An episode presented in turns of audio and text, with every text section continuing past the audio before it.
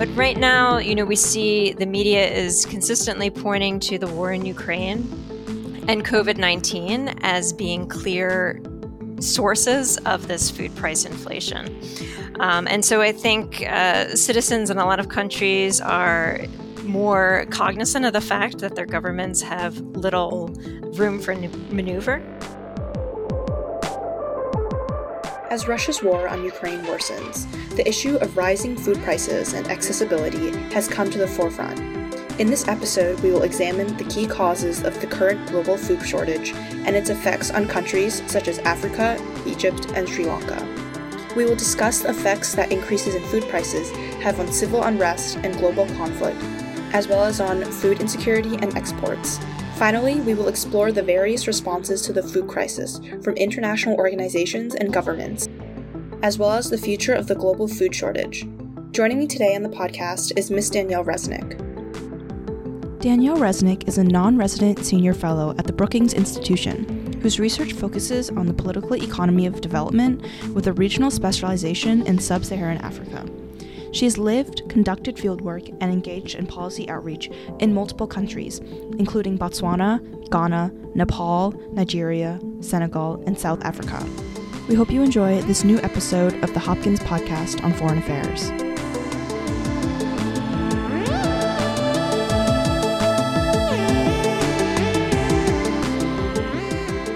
Danielle, thank you so much for joining us today. Thanks for having me, Lauren. So, um, as we've seen so far, uh, Russia's war in Ukraine has inflated many trends, such as supply chain shortages and increasing energy costs. But currently, uh, one of the biggest issues is the global food crisis. Can you explain what this shortage is and how the war in Ukraine has exacerbated it? Yes. So many people are really focusing on the impacts of the war on uh, food security and food shortages. Um, there's at least three channels that are affecting food shortages at the moment as a result of the of the war. Um, the the sanctions uh, against Russia and also the blockade of the Black Sea ports um, are really affecting exports of uh, fertilizer um, as well as wheat and uh, other types of commodities like sunflower oil, and then also certain seeds. Um, that are really key. And so all of that uh, obviously affects the, the food system. Um, Russia is one of the, the few countries in the world that produces all three types of fertilizer, um, particularly nitrogen based fertilizer, which is really important for sub Saharan Africa uh, which has otherwise really low soil fertility and, and depends quite heavily on imports of fertilizer. But then, of course, um, regions like uh, Africa and the Middle East are heavily dependent on Russia and the Ukraine for wheat imports and that you know shortage of wheat is then having knock-on effects for other types of uh, cereals and grains including uh, rice and maize in the region so um, all of those channels are are really kind of uh, exacerbating and building on each other to create uh, some of the rising food price inflation that we're seeing. On top of that, of course, the uh, the increasing fuel costs attributed to the war. Um, that has knock on effects because fertilizer, for instance, really requires fuel um, to be processed. And then uh, the fuel costs affect shipping, shipping rates of different fuel, go- different food goods from across the globe. So it's kind of the perfect storm uh, coming together uh, all at once as a result of the current crisis. That's so interesting. I know you kind of mentioned Russia's important role as an exporter of fertilizer and wheat. How have um, Western sanctions worsened Russia's ability to export these goods, and how has Russia responded to the expanding global food crisis? So, the West has been really specific in emphasizing that they haven't actually put direct sanctions on fertilizer um, wheat or seeds.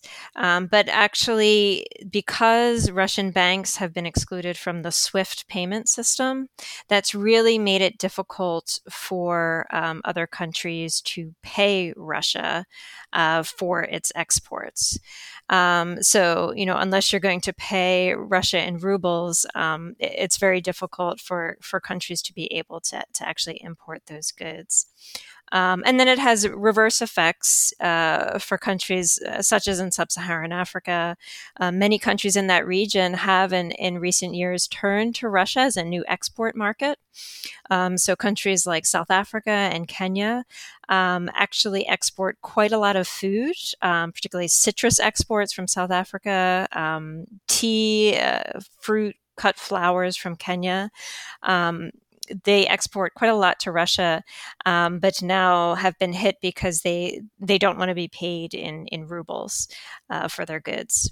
So there's there's on, on, both ways, both in terms of imports and exports, um, the sanctions have had these these indirect effects through the um, exclusion of Russian banks from SWIFT and its central bank exclusion from from various international operations.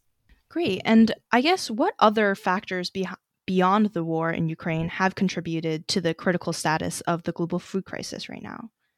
Yeah, so this has really come at a, a pretty pretty bad time um, already for the global food system.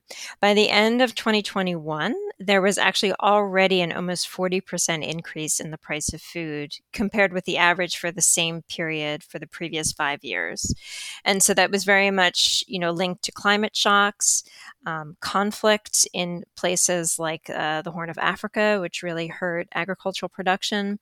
Um, and then, of course, COVID 19, you know, globally hits uh, food, su- food supply chains, um, you know, really already slowing down imports and exports of food. So all of that really came together um, even before Russia invaded Ukraine. On top of that, China, just before the invasion, had actually placed a ban on fertilizer exports that occurred around January of 2022 and then since uh, since the invasion, we've seen other countries put export bans on critical food goods. Uh, like Indonesia had placed one on palm oil. It's only just recently lifted that.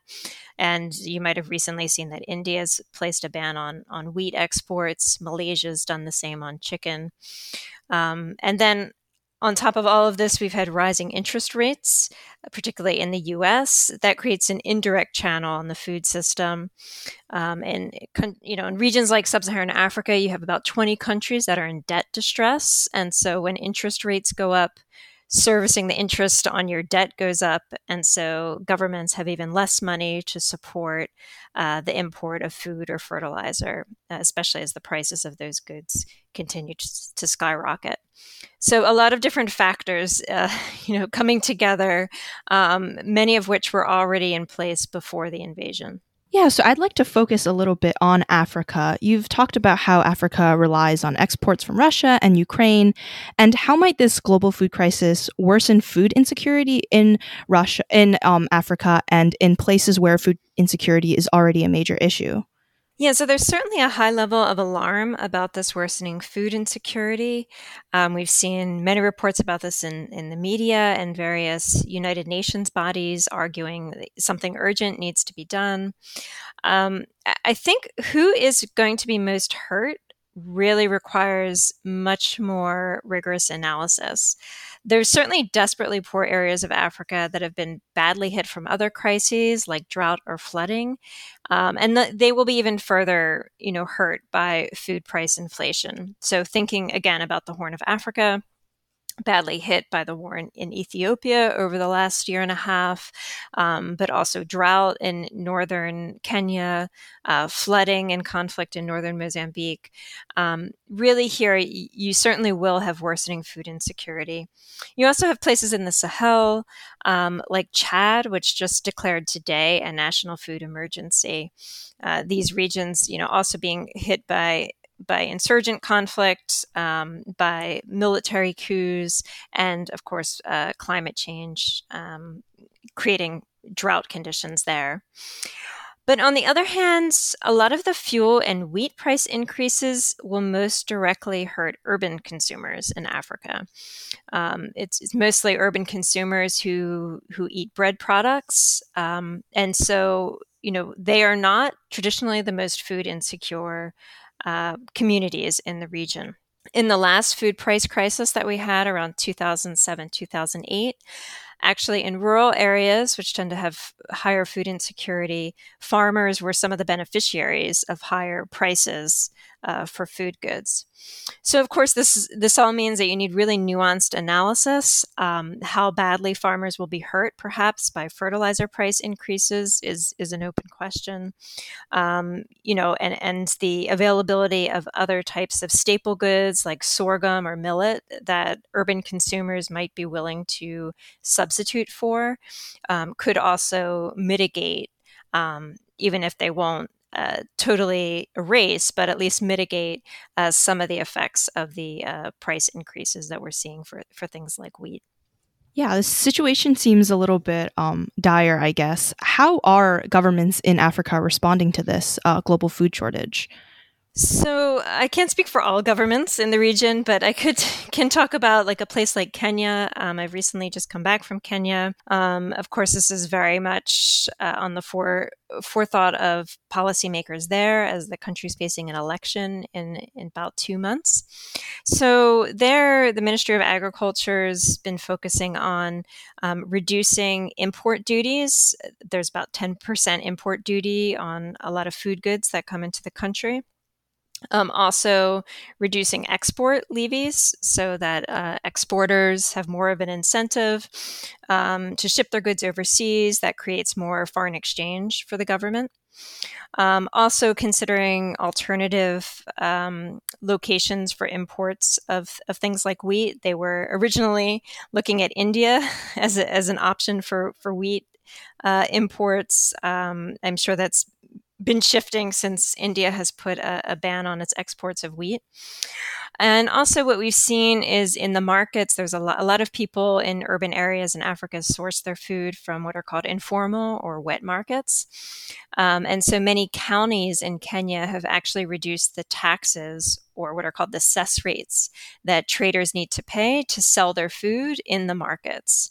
Um, and since the traders don't have to pay the local government as much money, the idea is that hopefully this will also keep prices down or at least more bearable for poor urban consumers. So, a variety of different um, fiscal measures that are being uh, looked at, at least in that context. Early on in the um, crisis, Senegal, back in, in late February, um, it was also looking at some of these fiscal measures and expanding consumer subsidies for other types of food goods like rice, sugar, and vegetable oil. I also just wanted to um, talk about major importer countries um, such as Egypt. How has the war in Ukraine um, affected food accessibility there and um, imports as well? Yeah, so Egypt's been you know, probably one of the worst hit um, because of its high dependence on wheat imports from the Black Sea region. Um, I think about 80% of its wheat imports came from that region. And it's it's quite dire because Egypt has for many decades had a bread subsidy program that feeds about 70 million people. And that subsidy is a really important component of the social contract between the state and its citizens. Um, so the minister of finance just recently had said, you know, that they actually they have sufficient wheat to get through the end of the year. Um, they're trying to source from alternative countries like Mexico and Pakistan. And they're also trying to better streamline eligibility for its food subsidy programs, ensuring that really only the truly needy, um, the desperately poor, are actually receiving these subsidies. So, um, you know, though though very much affected um, through the wheat channel, um, the the finance minister at least has been trying to put um, a, a positive spin on their ability to to cope with the crisis. Yeah, definitely. And I guess I kind of wanted to talk about um, global conflicts and um, how the food shortages, the food shortage crisis has affected um, these global conflicts. For example, in the past, um, one of the root causes of the Arab Spring, um, a major uprising in Middle Eastern countries, was a rapid increase in grain prices. And in recent months, we've seen a similar trend in increased civil unrest and conflict in areas such as Sri Lanka and the Middle East. How might the global food crisis aggravate these issues, especially in regard to the debt crises, uh, political instability, and inflation? Yeah, that's a great question. And I think for me personally, I'm actually surprised that we're not seeing more protests at the moment. Um, Sri Lanka, I think, is quite a unique situation because the government had banned inorganic uh, fertilizer in 2021. Um, it didn't want to have any type of uh, inorganic fertilizer. And that was very much opposed by farmers and others in the agricultural value chain. Um, it lowered domestic production significantly.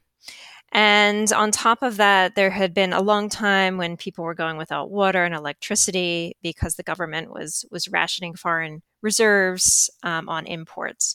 So I think um, I think Sri Lanka is quite a unique situation.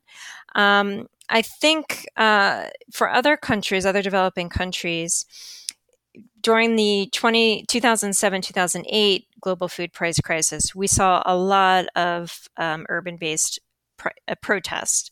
And at that time, there wasn't a clear cause for what was really driving up prices. And therefore, a lot of people blame their governments.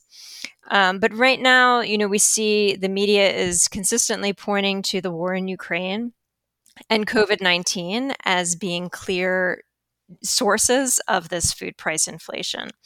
Um, and so I think uh, citizens in a lot of countries are more cognizant of the fact that their governments have little room for maneuver. Um, and so, you know, there have been protests, um, but they haven't been clearly about food price increases. They've been about demands for wage increases or disgruntlement with government corruption. Um, so those things are implicitly linked to the cost of living, but not explicitly linked to food price inflation. So I think you know a lot of this remains to be seen um, in terms of how much more prices go up, um, what other uh, tactics governments are able to do to to quell grievances. Um, but I'm I'm not sure that it's a completely uh, equal parallel to what we saw uh, more than a decade ago with the global food price crisis. Then, definitely, definitely. Um, I was also wondering, as the global food crisis becomes increasingly um, dire, how have the UN and NATO really responded to this issue? Well, I mean, as I, noted earlier, it's a lot of the UN agencies that are, uh, you know, calling for um, donors to um, allocate more money to what they see as a looming humanitarian crisis. Um, in terms of you know efforts that could be made i know that there have been some suggestions of a naval escort uh, of nato ships to bring wheat safely through the ports. Um, i'm not sure how effective such proposals will be. Uh, you know a naval escort by nato could could be seen as a, a provocation by russia.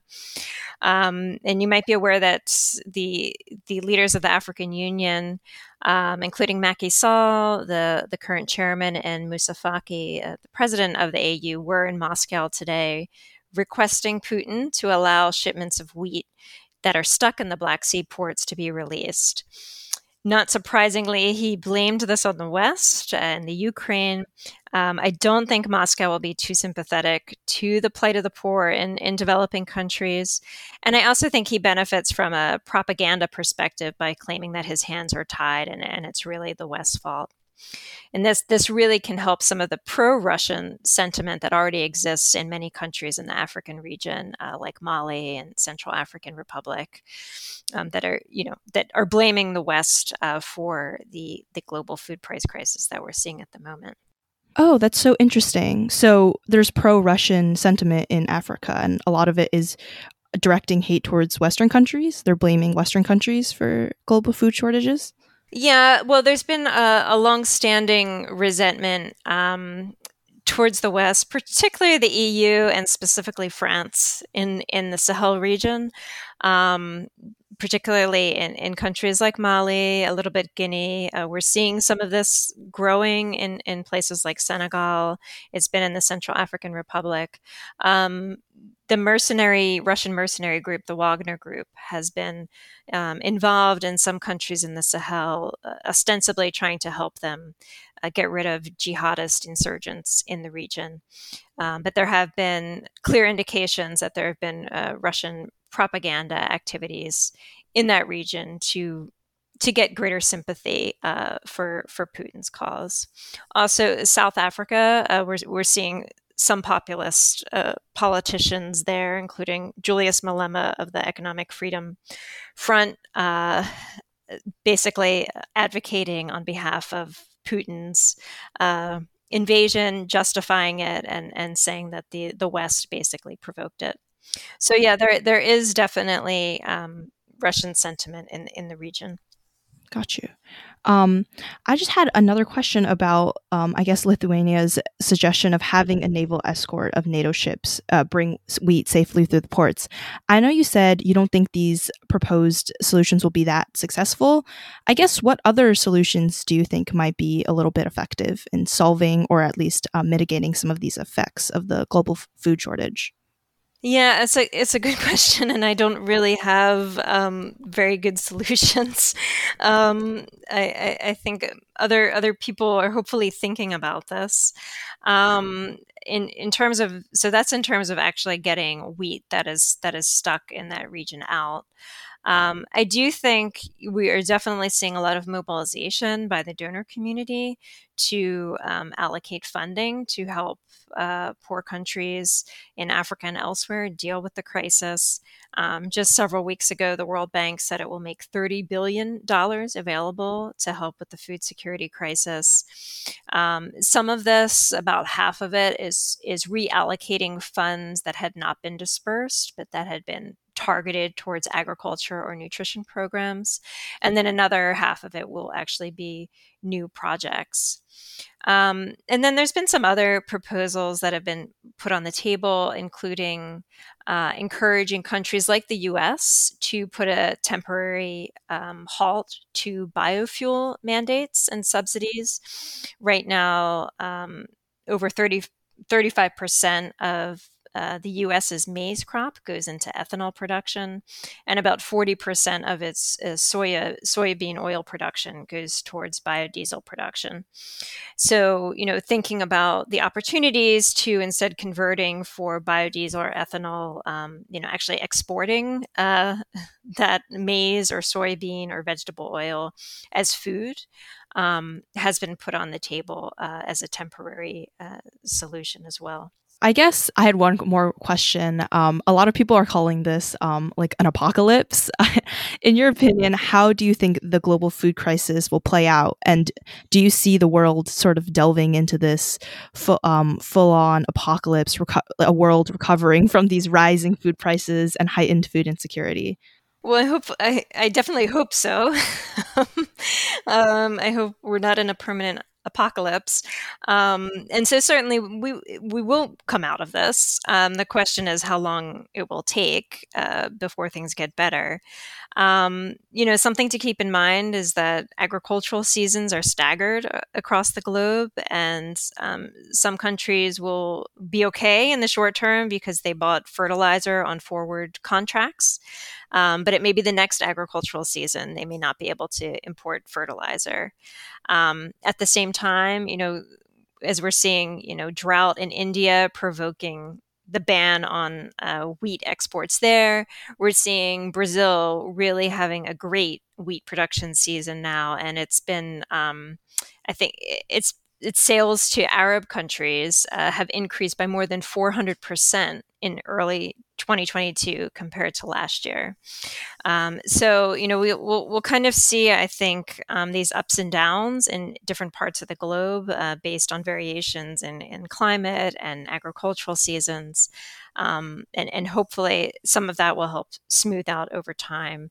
Um, you know, in the hopes that the war ends uh, soon and these uh, these wheat shipments that are blockaded there, um, the oil shipments, the the vegetable sunflower oil shipments blockaded there, can finally be released. Well, thank you so much for joining us today. This was really informative. Thanks, Lauren, for the opportunity.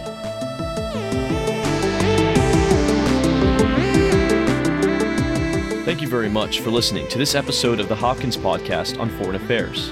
We hope you enjoyed it. We would like to say thank you to the International Studies Program at Johns Hopkins University and the SNF Agora Institute at Johns Hopkins University for making this episode possible. Remember to follow us on social media at Hopkins POFA on Twitter, Instagram, and Facebook for the latest and greatest of Hopkins POFA content. Hit follow on Spotify, subscribe on iTunes, and leave a rating. We'll see you next time.